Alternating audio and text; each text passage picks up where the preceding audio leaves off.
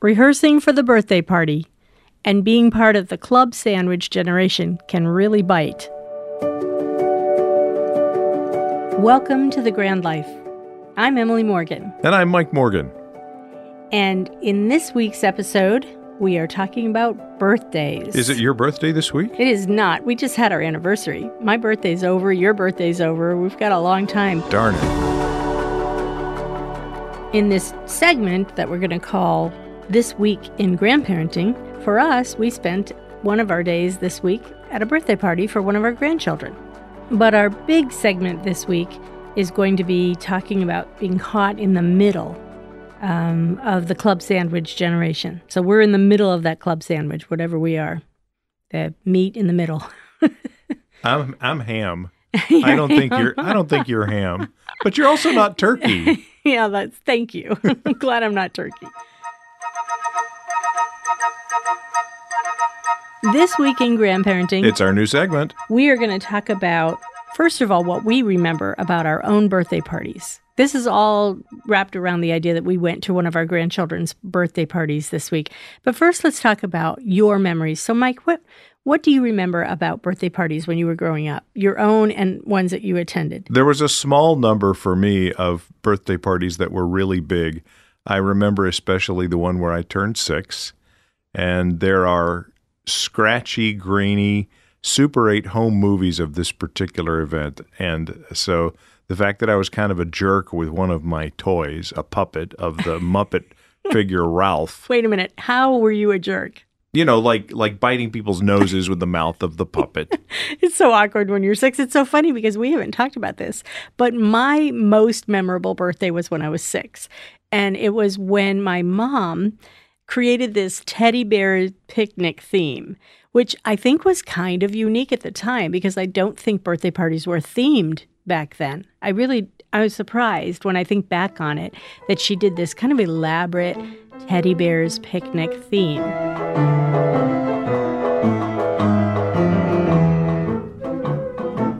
Do you remember the Teddy Bear's Picnic song being played for the I birthday I totally do. Do you? Yes, we had that theme song going, which Wow. which is actually a little creepy sounding. Yeah. I do remember that it was the first time I'd been to a birthday where there were helium balloons. I was so excited, and my mom tied them very carefully on the railing of our tri-level house. So when you came up the steps to go into the kitchen living room area where the party was going to be, they were all lined up there, and there were only a few that were pink. There were several that were other colors, and I just remember being so enthused about these helium balloons and I had picked a pink one out for myself. So I, I really wanted one of the pink ones.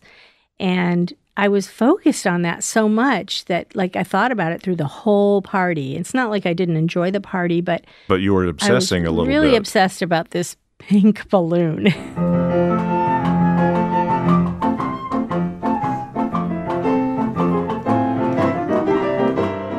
what happened was talk about being a jerk. All as my friends were leaving and my mom was asking people to pick out their helium balloon and one they wanted to take home, I noticed that the pinks were being quickly taken away. And by the time Marianne, one of my neighbors, went down to go out the door, she picked the last pink No. balloon. I was it was devastating. And Oh. I really lost it. And I was like, I want that balloon. That's my balloon. It's my birthday. And I just remember being so embarrassed because my mom shut me down and she made me be okay with the fact that Marianne was taking a pink balloon and I was left with who knows what other color because it didn't matter to me. It was really all about the pink balloon. I thought about that situation and fast forward now to our grandson's birthday party that happened this week. And I was so proud of the way he handled. I mean, he was only turning four, but I was so proud of the way he handled all of the vast situations that happen in a birthday party setting where, you know, you might not get exactly what you want, or you've got so many presents to open that you're just like flying through them. He took time to, you know, thank people. He was very aware of people and the surroundings as as there were little kids and other kids kind of like crowding around him. Now that that's not normal for a four year old. That's not. But what I found out, and, and again, I'm proud of our grandson, but I'm also really proud of our adult children who planned this party. They did a really good job planning it, but they also told me later when I mentioned that to them that that our grandson acted so wonderfully. Um, my daughter said, "Well, you know, we prepared him. We we sat down with him and we practiced how he would manage in the situation, what he could expect, and you know, even with the unexpected, Practiced, they like prac- practiced. like like rehearsing responses. yeah, like how are they gonna? What if you get a present you don't like? What do you say? I mean, what do you think of that? I'm torn here. I'm thinking, how have we gotten to a place where birthdays require you rehearsing your children because there's such a such a level of expectation. I mean, it's it's clever, but how did we get to the point where birthdays are such a BFD?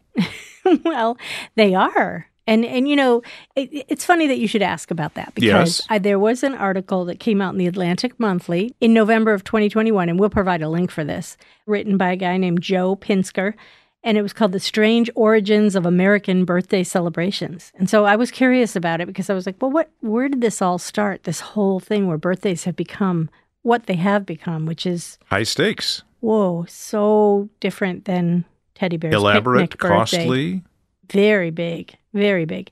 But how did that all start? So, procedural. exactly. So in America, apparently, it is really tied to the Industrial Revolution and the the Wait, um, the Industrial Revolution, yeah. the thing that you studied in school I know. did carefully. my master's program. I I just loved. But anyway, kids' birthdays. I guess you know before that, things like George Washington's birthday. There were certainly birthdays that happened that were celebrated from Egypt, Rome, all those places. But kids' birthday Public parties, figures. public figures, didn't happen. Kids' birthday parties didn't happen until there was a switch from thinking of children as economic assets, like as workers, and then more valuable emotionally, like as family members, which I thought was fascinating that, you know, children were kind of considered workhorses, and then all of a sudden they became more valuable as just members of a family. Okay. Yeah. So with uh, with the focus on the injustices of child labor Mm-hmm. And the switch to industrialization, freeing up child laborers, Right. their value f- switched from economic to emotional. Right.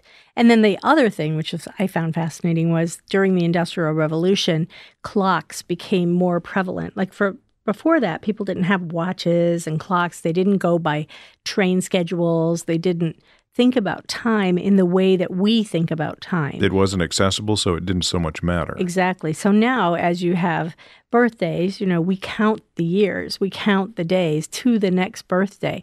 And so, according to this article, those were the things that kind of pushed birthdays into the forefront, which I think is really interesting. And, you know, who knows where it's going to go from here? I mean, birthday parties can be crazy with plant walls where you have a whole wall with plants that people have that the, the kids stand in front of and they get their pictures taken. They're celebrities. Do you know what I'm talking about? I think what you just said is that is that the family rents a plant wall Yeah. to serve yeah. as a temporary background Exactly. for photos. Yeah. No. yeah. Yeah. I mean, those things are expensive. I've seen Heck pictures yeah. on Facebook and all that. I mean, how far can you go? You're bringing in celebrities, you're bringing in princesses, you're doing, I mean, who knows what. And, you know, I have to uh, admit that as birthdays happen in our family, they became bigger deals than I ever experienced. So, like, So we're guilty of this. we're a little guilty of falling into that and it's getting more and more like that so it's kind of interesting we used to do just so everybody knows one of our traditions with our children we could not afford to have a birthday a big birthday party every year i mean we have four children so a birthday every year it was it would just be It- yeah. crazy yeah. and I wanted, you know, I wanted to do birthdays that were kind of theme based and and kind of special. So we did one every four years. So we did a fourth birthday, an eighth birthday, a twelfth birthday, and a sixteenth birthday. And we did do uh, some elaborate things. We invented games. We redecorated whole rooms of the house. Yeah, But but we didn't spend a lot of money. I mean, part, Yeah. part of the costumes were the free uh, paper and cardboard hats that you used to be able to get at the local steak, Steak and and shake, Shake. restaurant. so, I mean, we didn't spend a lot of money. We didn't. But anyway, birthdays have become a big thing. But I, I just wanted to kind of put a shout out about how proud I was of both our grandson and our adult children and how they handled that birthday and how fun it was for everybody because he wasn't having a meltdown. We tried to prevent that. And oh, one other thing that I don't know how you feel about this as grandparents, but um, I did go ahead and buy a present for the younger two year old so that the younger two year old, which would have been the most difficult during this unwrapping of presents, um, he was very preoccupied with the present we had bought him. So he came over to me, sat on the couch, and played with this present um, the whole time that all of the other presents were being unwrapped. And if I recall, we have done that with other grandchildren when we've been to parties where the children, the grandchildren are a lot younger and, you know, a couple years younger, whatever. The way I remember this is that we've done that so that the child who wasn't having the birthday didn't feel left out. Right. But the revelation to me this time was that child opens the gift first. Oh, hmm That's a big deal. yeah, right. And it was a perfect gift for him. It was one of these like uh, busy boxes all on a piece of wood block that had all sorts of levers and Latches, latches and keys and he just he just went to town on that and spent the whole time. And it fit his personality which again Yeah. when you're being an intentional grandparent you're trying really hard to know your grandchildren and know what works for them. So that was a that was a perfect thing for him. And just a just a hint on that for traditions and what you're going to do with birthdays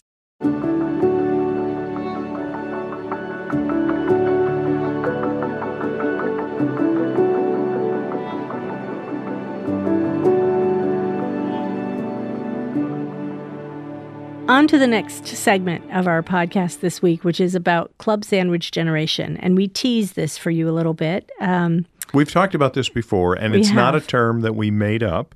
We're certainly No. borrowing it, but it is built off the idea of being sandwiched between uh, generations. and really, we have to say among generations because we're not just talking about well, two. that's we're where the club thing comes in. parents, and then us, then adult kids, and then grandkids. So, however you want to fit that in, if you're the lettuce, you're the tomato, you're the meat, you're the bread, whatever you are, but you're in the middle of it all. And it is proving for us to be very, very challenging.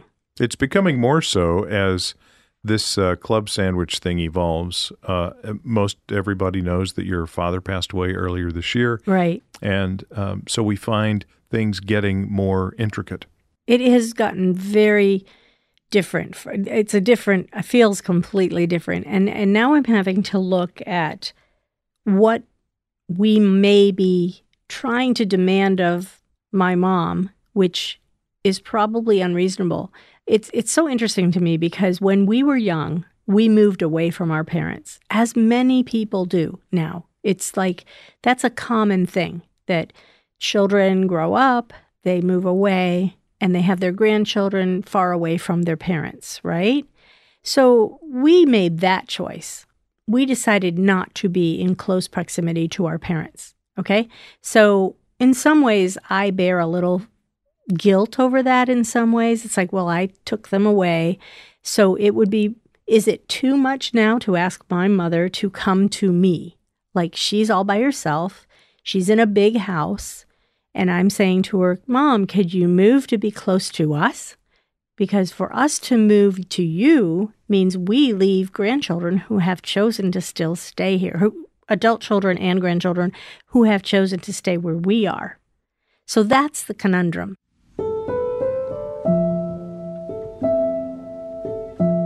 I don't know that we've really addressed that part on the podcast. We've talked about grandparents moving to be with their grandchildren, but have we talked about requiring or asking our parents to move close to us? I understand it's probably too much to ask my 90 year old mother to move herself to the Midwest. But I also feel very torn about moving myself to the Northeast so that I can be there for her. And yet I I just don't know what to do because I do feel very I I have a very strong sense of loyalty. And I mean, let's face it, I have a little bit of guilt about leaving her up there by herself. She's all by herself in a big house. Um, I don't know. It's it's a really tough thing. We've talked to our children about it while we were up in the Northeast for our vacation. We talked to them about, you know, what do you think of this? And they were all like, Mom, Dad, if you need to go move up to be with, you know, with our grandmother, you can do that. And I understand that we have the freedom. That's the point right there. You have the freedom because you have the choice right now. Circumstances are not forcing us to make this decision, but we are choosing to want to make it before we are forced into one option or another.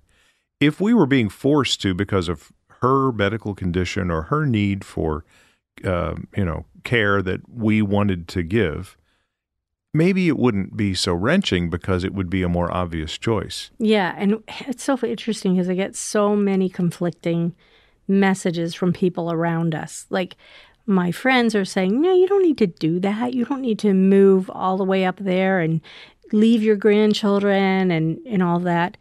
And then others who are saying, "Yes, you should sell your house and move up there. You should be there. That's your mother. You should be there for her." And I'm just I am just, you know, we're just really stuck. We're kind of like, "What what is it that we do?" One of the reasons we are the best candidates for moving up to be with my mom is because we you have a job where you can work out of your home. With my two sisters, one of them has a husband who has to work from a location, so there's no chance that he can leave where they live. And the other one, they just made a huge life change. They sold their house, they bought a huge what is it a They they they're full time RVing now. yeah, and and they're feeling they were wanting the freedom to go do some of these things that they had planned to do. That And for them, part of it is is while they still can. I know we're not the only ones in this situation. I would love to hear from listeners about their situations um, because I know that this is something that's happening all across the country. I mean, this is not new to us, but many, many people are removed from where their parents are and from where they are, they're in a different place. I mean, is ours unique because maybe we have to leave five grandchildren and that's tearing me up to think about leaving five grandchildren whom I see on a regular basis, um, who's my adult children calling me all the time and saying, You want to join me for coffee or you want to come by? I'm going to go to Costco. You want to take a run with me? And so I get to see these grandchildren on a day to day basis and enjoy them You enjoy them spontaneously. spontaneously. Yes, we have five grandchildren who we have scattered around and we have we get to visit with maybe three four times a year at the most.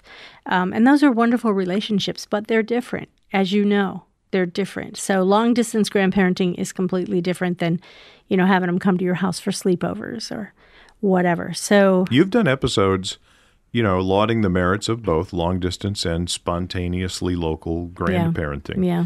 And it's not like one is better than the other. And, you know, we don't mean to suggest that um, there's like some higher moral value in being close enough to your grandchildren be, uh, in order to enjoy these spontaneous things. It's just that we're there right now yeah and we'd be willingly giving that up. Yeah, yeah. But I feel so much like I couldn't live with myself if I left my mom up in the Northeast all by herself. I just, it just tears at me to think. I mean, this is a woman who. Who created a teddy bear's picnic for me? I mean, this is a woman who loved me and and cared for me all my life, and I I just can't see leaving her alone. You know, Yeah. and it's not so much that she can't do her day to day stuff. She seems very independent and very happy to do her day to day. But if she needed me for something, it would be 18 hours to get to her. militaries will put their assets in position before they're needed, you know, Yes. not necessarily the day the uh, the other guy attacks. That's a really good point. Yeah. And some therapists would say, you know, I need to work through my issues of what guilt and codependence or whatever they want to call it. but I don't know. Yeah, the ther- I- the therapist I might say wait for that. you got to fix that first, right? Yeah. But that's the point, you know. How long How might long might that take? Yeah. Yeah. Life is short. And because we have clocks now, I know life is short and I know it's ticking and I know that I might not have much time left.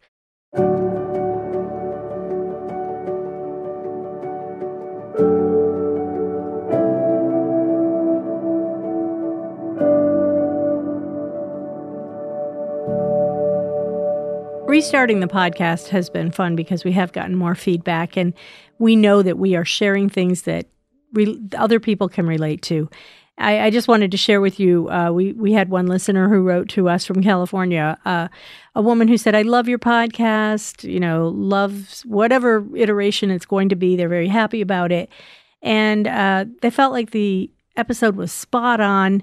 Um, and they had similar experiences with their growing and changing families in vacation mode. So that was kind of interesting. She also mentioned that they're dealing with aging parents and dealing with all of the things that come with that. So this is what I love to hear. I love to hear that people are listening and relating to it. And uh, I hope you're enjoying it.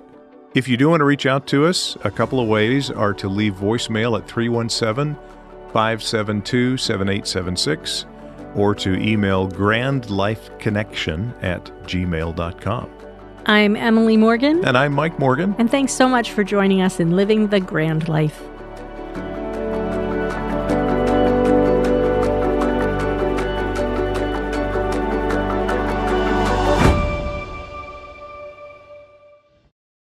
Next time on The Grand Life.